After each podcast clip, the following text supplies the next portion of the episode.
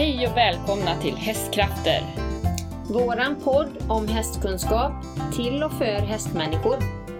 Med oss Jenny Hedström. Och Alexandra Ljungström.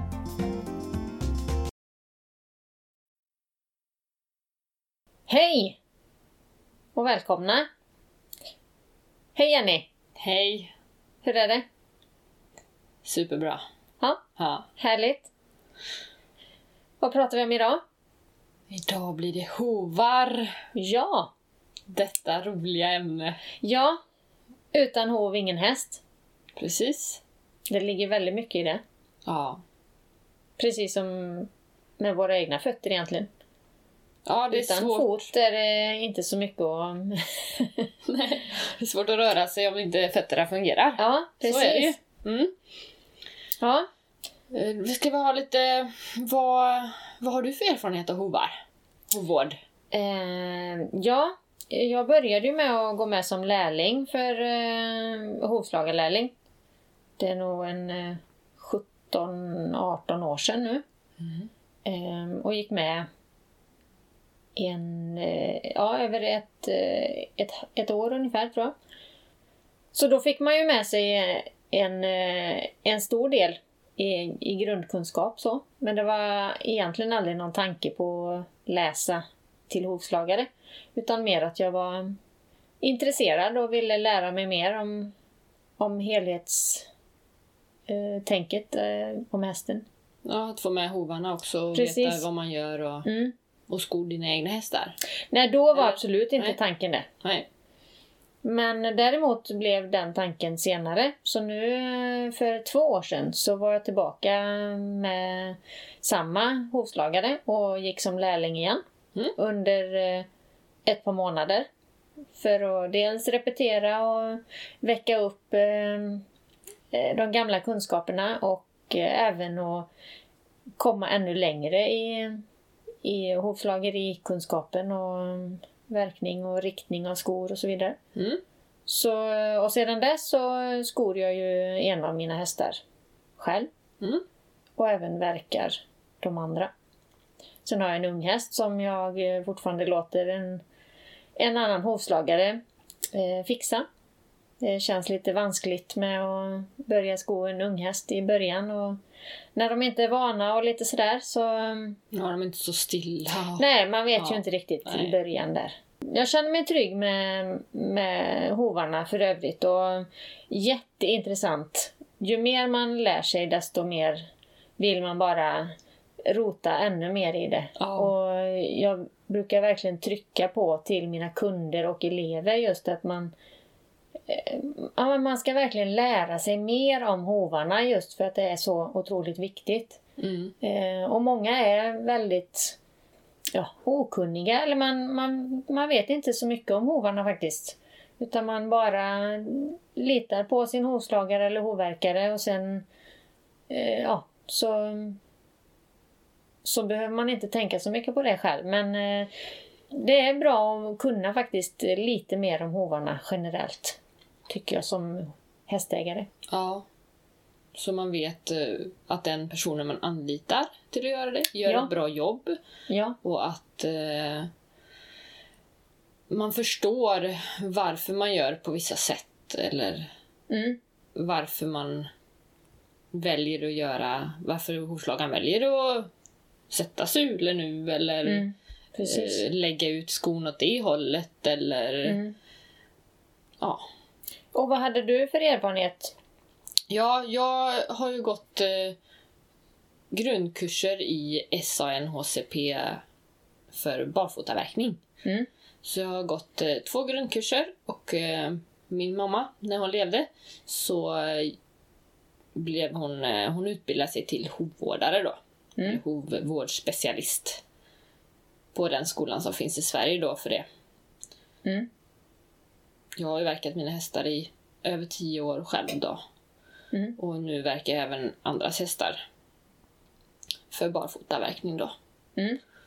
Och i november nu så blir det blir det hela hov.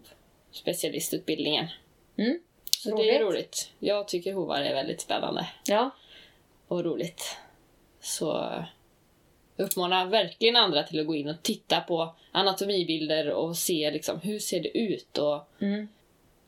Och hovarna är ju verkligen en spegel av hur kroppen, alltså hur, hur hästens kropp mår. ja, hur den rör sig. Ja. Om det blir snedslitningar eller överbelastningar åt något håll liksom, så ser man ju det väldigt tydligt i Mm. hovarna. Mm. Mm. Och det kanske man inte tänker på egentligen. Nej. Ehm, Sliter tår eller den tån bara en tå. Det är ju också sådana här tidiga varningssignaler på att det belastas ojämnt. precis. Ja. Det här med hovmekanismen. Mm. Det, det kanske man har hört talas om. Men man kanske inte riktigt inser vad det innebär. Nej, Och hur viktig den är faktiskt. precis. I hela hästens kroppsfunktion. Mm. Så Ja. det som man strävar efter är ju att att eh, hoven ska ha en välfungerande hovmekanism. Ja. Och det gör ju alla hovslagare också. Och Ja. hovvårdare. Ja. Och mekanismen, det kan man ju faktiskt sätta ett lika med tecken till eh, cirkulation och ämnesomsättning. Mm. För att det är ju som en, eh, en blodpump helt enkelt. Ja, Hoven är ju som en blodpump. precis. Man brukar prata om hästens fem hjärtan. Mm. Ett i varje fot. Ja. Och ett Ett mitt i kroppen. bröstet. Ja, precis. ja. Det är ju väldigt viktigt att hästen får den här bra cirkulationen för då har vi ju gratis med bra horntillväxt Mm. på hovarna. Och horn, det är ju alltså själva ytterhöljet kan vi säga. Ehm, Ja, hovkapseln. Hopkapseln. Ja. Ja. För ju mer cirkulation du har, desto mer näring kommer det ner till foten. Mm. Desto mer Precis. kan tillväxten vara. Och hovmekanismen, det är ju... Hur ska vi förklara? Alltså det blir ju som en... eh, Hela hoven vidgas ju Ja. när, vid ett nedtramp. Och det kan vidgas så mycket som mellan en halv till en centimeter ut på varje sida av hoven. Mm, Om man har en bra hovmekanism. precis. Ehm, Och det ska ju hjälpa hästen också att ta upp eh, stöten av hela benet. ja, Eh, stötdämpningen helt enkelt. Stötdämpningen Mm. sitter ju i att hästen landar på strålen och trakten. Mm. Eller plant. Det är som en... eh, Vi kan väl nästan jämföra det med en, en studsmatta. Det är ju många, många trädgårdar som pryds som studsmatta idag. Mm. Och så hänger ju själva studsmattan i massa trådar runt om. Elastiska. Den är ju elastisk, Ja. studsmattan. Precis. Och det är även elastiska putan som sitter under strålen. Ja. I, Ja, hoven. I bakre, hela bakre delen av hoven egentligen Mm. är ju elastiska putan. Mm. Och det är den som ska hjälpa hästen att ta upp stöten från benet. Och hela kroppsvikten. Och hela kroppsvikten hamnar ju på, på benet. Mm. Så att eh, det är som en studsmatta, du trampar ner och så upp. Och det hjälper ju då cirkulationen att Ja. gå från hoven upp igen. Det blir en, en pumpande effekt. En pumpande effekt. ja. Tillbaka upp till hjärtat. Mm. Mm. Så när hästen sätter ner hoven så trycks elastiska putan ihop. Mm. Och hoven vidgar sig Ja. i bakkant då. Och så går det tillbaka igen när hästen släpper vikten från benet. Mm. Och man kan ju se det också om man har en skodd häst till exempel. Då kan man ju se på undersidan av eh, skon i bakkant. Mm. Alltså skon, blank. skon som har legat emot hoven. Ja, precis. Mm. I bakkant vid trakterna. Mm. Att den är alldeles blanksliten. Mm. Och det är ju hoven som rör sig fram och tillbaka där hela tiden. Mm. Så passa på nästa gång ni har hovslagen ute och titta på de gamla skorna. Eh, vända på dem och titta längst bak i eh, där trakten har legat och se hur, hur det verkligen har blankslitit. Det är, det är häftigt ändå. Att, Mm. eh, Det rör sig jättemycket. ja,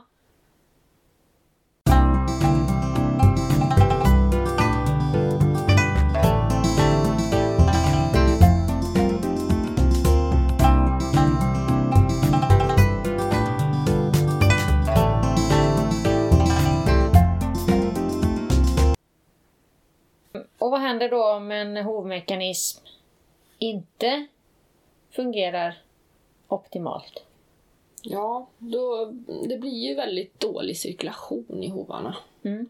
Och du får en väldigt dålig stötdämpande effekt Mm. för leder och senor i Precis. benet hela vägen upp. Då får ju lederna och senorna de får ju slita ont Mm, och det tär mycket på dem. precis. Mm. Och de får heller inte så mycket näring eftersom cirkulationen blir sämre. Nej, precis. Så det blir en liten ond cirkel där. Så tänka på att eh, hålla hovarna korta Ja. så att det verkligen når marken. ja. Så att det blir den här effekten. För har du en eh, åtta veckors intervaller till exempel Mm. verkningar, skolningar så, så blir det rätt högt för hästen och då Och- når ju inte strålen marken. Nej, också att eh, vi siktar på att få en, eh, en så stor och välfungerande stråle som möjligt. Och nu Mm. är det ju det är också lite eh, arv vad hästen eh, har med sig från eh, både ifrån eh, generna men också vad den har varit med om tidigare och hur kropp, kroppen mår och muskulaturen. Eh, Och även eh, miljön. ja, Strålar kan ju bli väldigt angripna av eh, det ena och det andra. Alltså Ja. svamp, ja röta, precis. eh, hålla rent är ju väldigt viktigt. Ja. Och Torrt att vi kratsar rent. hovarna faktiskt Mm. varje dag och Mm. fräscha till det. Precis. Eh, Men som sagt en del hästar har ju eh, sämre eller rent av dåliga strålar.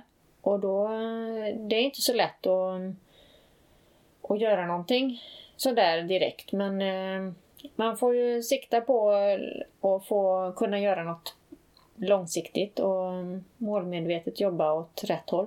Mm. Eh, Men sen det här med att hovmekanismen ska fungera optimalt eh, gäller ju även när man har en skodd häst och att man, eh, Mm. man inte sömmar för långt bak i hoven. Det är ju väldigt eh, hämmande.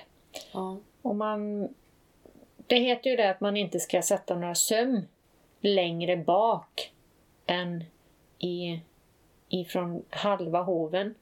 Eller där hoven är som bredast kan vi nästan säga också. Mm. Och ofta så det är ju fyra, eller fyra sömhål på varje sida i en sko. Om vi nu inte har väldigt små skor, men oftast så är det ju fyra sömhål på varje sida. Eh, och det fjärde, eller det bakersta sömhålet, ofta kan ju det hamna faktiskt bakom där vi bör sömma. Och det är ju generellt så fokuserar väl hovslagarna på faktiskt att inte sömma bakom. Men ibland vid speciella behov så får man tyvärr göra det. Mm. Och det kan vara dåligt horn eller för att skon ändå ska kunna fästa. Ja. Men kanske bara sömma på ena sidan. Mm. Där i så fall.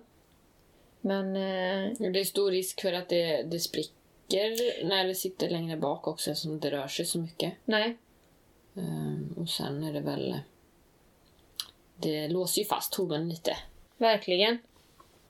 Men själva hoven eh, den är ju även ett skydd mot eh, de inre strukturerna som ligger där inne. Kötthoven och elastiska putan och allt det här. Ja, hoven är inte bara horn i hela hoven utan det är Nej. väldigt mycket levande vävnad och blod och Mm. innanför. Och sen, många har ju hört talas om eh, ytliga böjsenan och djupa böjsenan. Men man kanske inte är så medveten om mer var den tar slut eller var den börjar. Om vi nu ska kalla det så. Mm. Eh, men den djupa böjsenan, den sitter ju faktiskt ända ner i hoven. Ja. Fäster under hovbenet. Ja, Mm. förankrad där mellan hovbenet och elastiska putan kan vi nästan säga. Mm. Så ända dit ner går ju faktiskt den djupa böjsenan. Ja. Vad, vad kan vi kunna som hästägare? Ja, Eller vad kan man titta på?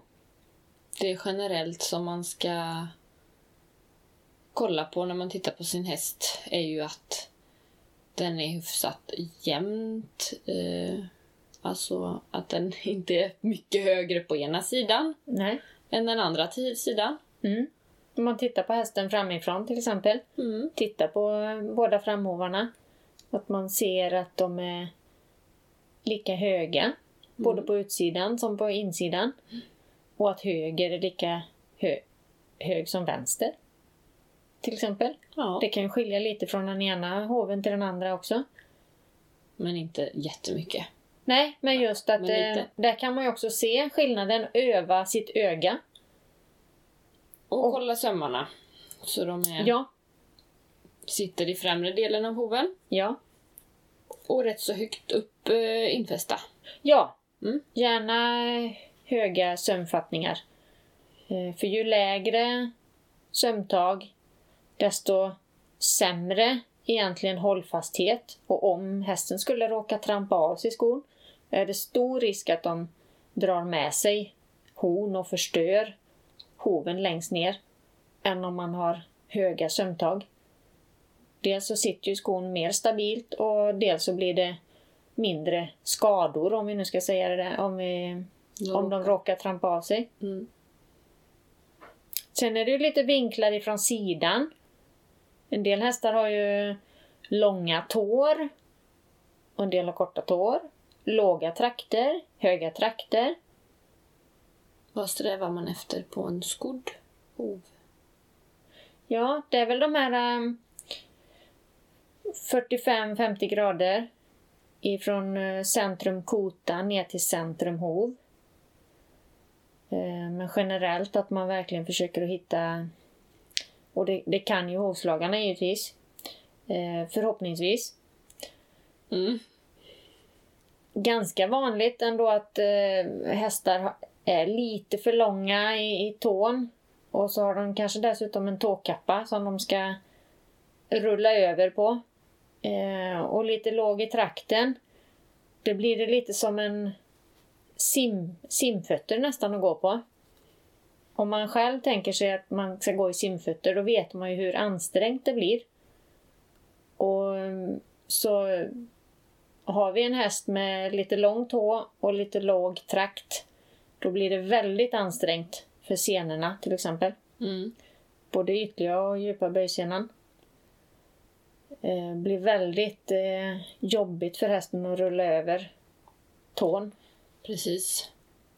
När jag verkar hovar så går jag ju enbart efter sulans form. Liksom. Eh, tar ner till sulan och det ska vara jämnt också. Det är inte så att jag gör något eh, jättehögt på ena sidan och lågt på andra. Nej. Men eh, sulan är ju en, en mall då i barfotaverkning.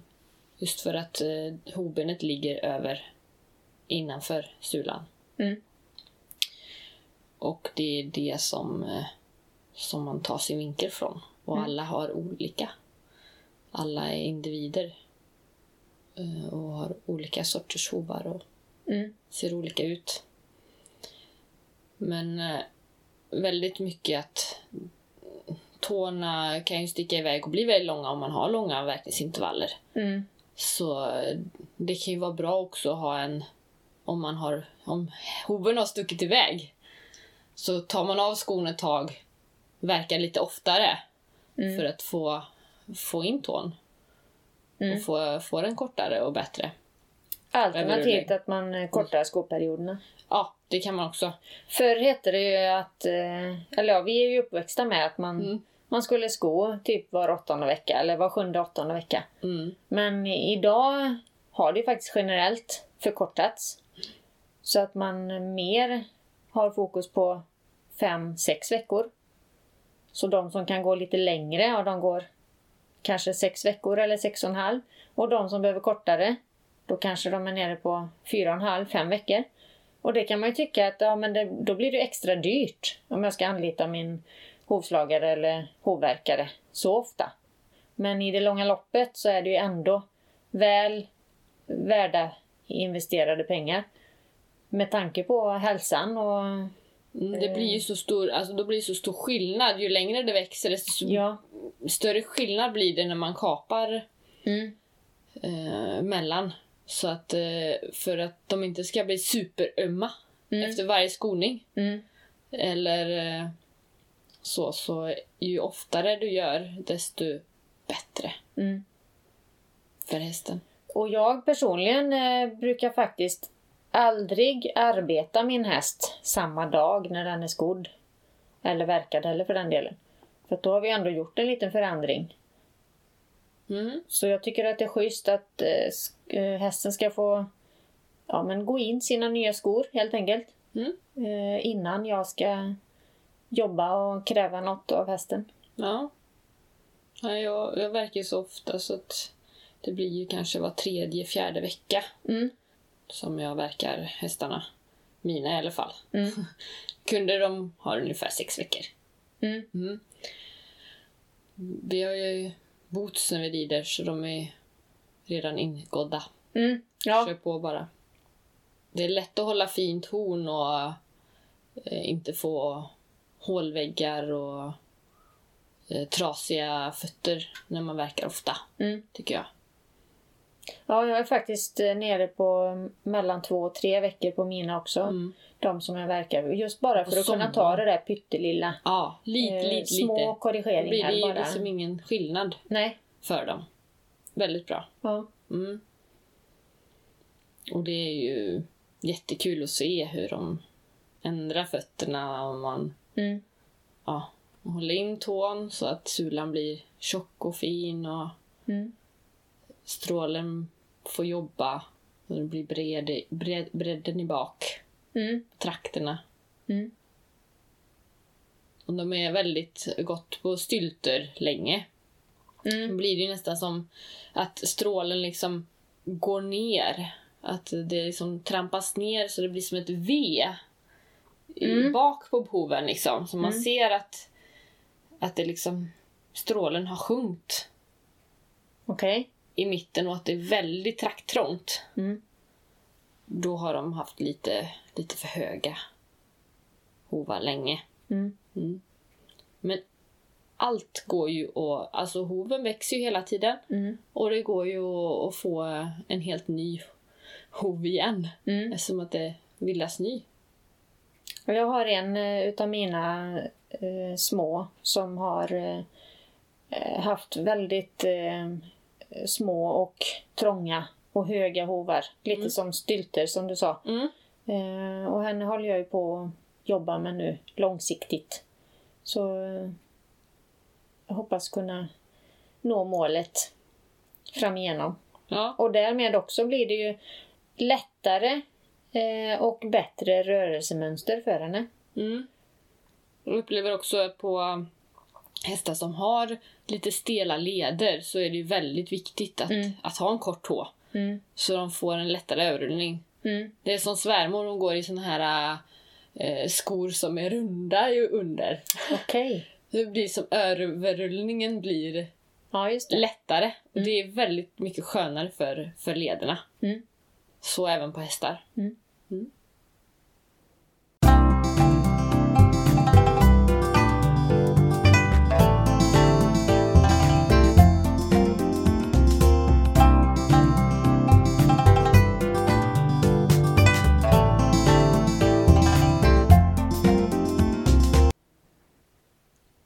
Vad, vad kan det bli för problem i hoven annars då? Om vi... Ja, man kan få hovbölder. Ja. Mm. Men de En, kan ju eh, oftast läka ut. Det hoppas vi inte att man behöver åka och skära upp dem. Nej. Det, hovböld är ändå en ganska bra diagnos, om vi ska kalla det det. Ja, De... eh, de brukar komma ut själv. Ja, Det gör Kan ont ju men till det är och med inte göra det.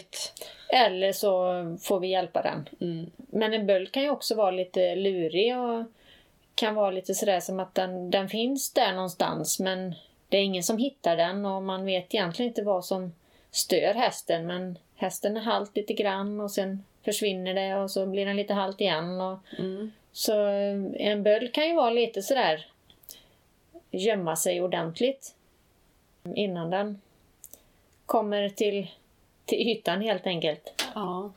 Men ändå är det en bra diagnos. För oftast så när man väl hittar bölden och kan släppa på trycket där inne, eller att den väl kommer ut av sig själv. Då, då ser man verkligen hur hästen bara släpper spänningen. Och då släpper smärtan. Oftast väldigt Släpper ju direkt. direkt. Ja.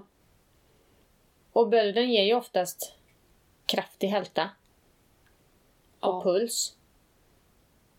Men nästan samma symptom som vid böld eh, har ju även hovbensfraktur. Mm, det är inte så roligt. Det känns ju lite jobbigare. Mm. Det är ju inte lika rolig diagnos. Nej. Men det behöver ju inte vara kört för det. Det är ju...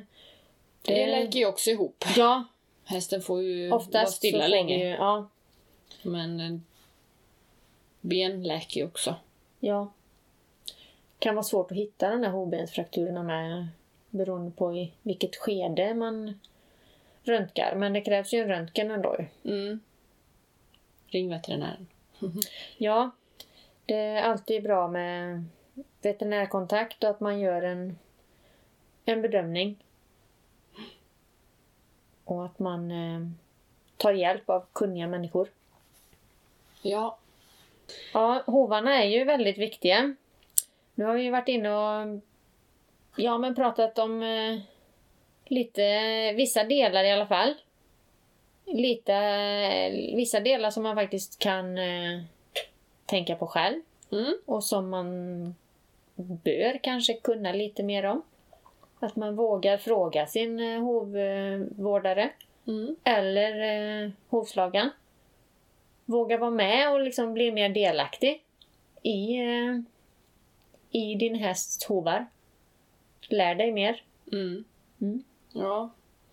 Det är viktigt eh, att hela hoven tycker jag får stöd under så att hovmekanismen kan fungera så bra som möjligt. Mm.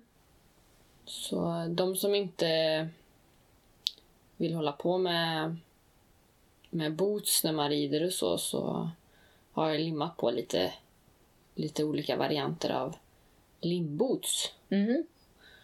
Eh, och gemensamt med dem är väl att de är mer flexibla. Okej. Att de eh, vidgar sig lätt i trakterna Mm. åt sidan och även upp och ner.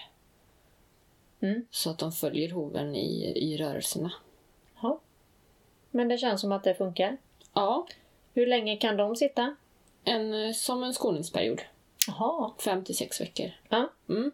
Om man eh, får limmet bra. Ja, och Ja. då limmar du bara under till eller även Bara på sidorna. Eh, alltså på själva... ja, Hovväggen. vissa är lite under till också, men den jag har gjort hittills är bara på hovväggen på utsidan. Mm. Det är också ett väldigt bra alternativ om hästen eh, har då trampat av sig skorna. Mm. Om man inte kan spika någonstans. Mm. Eh, Men de är väldigt eh, bra just för att eh, den får stöd i hela hålfoten, i sulan Mm. och eh, på strålen. Då. Mm. Eh, Det får man ju även om man skor till exempel eh, vanliga järnskor med, med en sula. Mm. Sula som har en liten stråle på sig. Mm. kan ju vara bra om man inte har så stor stråle. Mm. Så att den inte kan gå i backen. Eller så lägger de lägger ju oftast kär, kärdrev under för att fylla ut mellanrummet också mellan sulan, hovens sula och den eventuella plastsulan då. Ja, eller silikon. Ja, de här eh, silikonsulorna, eh, det finns ju de här som kallas flytsula. Mm. Eh, De är ju jag väldigt positiv till. Framförallt om vi har en häst som är öm i sulan överlag. Och som kanske även fast de, de är järnskodda så är de ömma i sulan och är väldigt känsliga. Eh, Då tycker jag de här flytsulorna är väldigt bra alternativ. Mm. De är dyra. Eh, Men det är klart hovslagaren måste eh, få ta ut både för materialet och för arbetet. För det tar lite extra tid och det är lite, lite mer omständigt. Men oftast tycker jag har upplevt väldigt bra resultat med den här flytsulan. Mm. Och då får de verkligen stöd. Både över sula, eller över strålen och ända upp i sulan. Ja, jag tycker det är väldigt viktigt att man tänker på det att hovväggen sitter ju bara i lamellerna eh, mot kötthoven. Och Mm. lamellerna är egentligen inte till för att bära någon vikt av Nej. hästen. Så eh, en hel sula under, då får den ju kontakt med marken hela foten. Mm. Stöd under hela foten. Belastningen blir otroligt mycket bättre och även cirkulationen. Mm.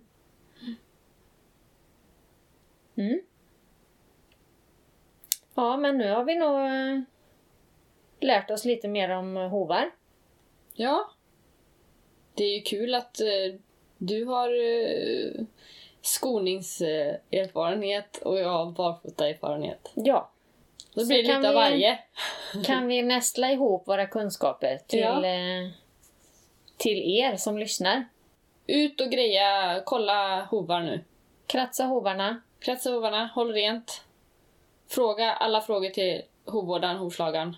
Ja, Och in och kolla på hur hästen verkligen ser ut inuti sin Ja. hov. hur ser det ut där innanför skalet? Ja. Ja, Så men då så. Ja. Ja, vi ses ju nästa gång. Och vi hörs helt enkelt. Vi hörs och ha det bra till dess. Ja, Ja. hej hej! Hej.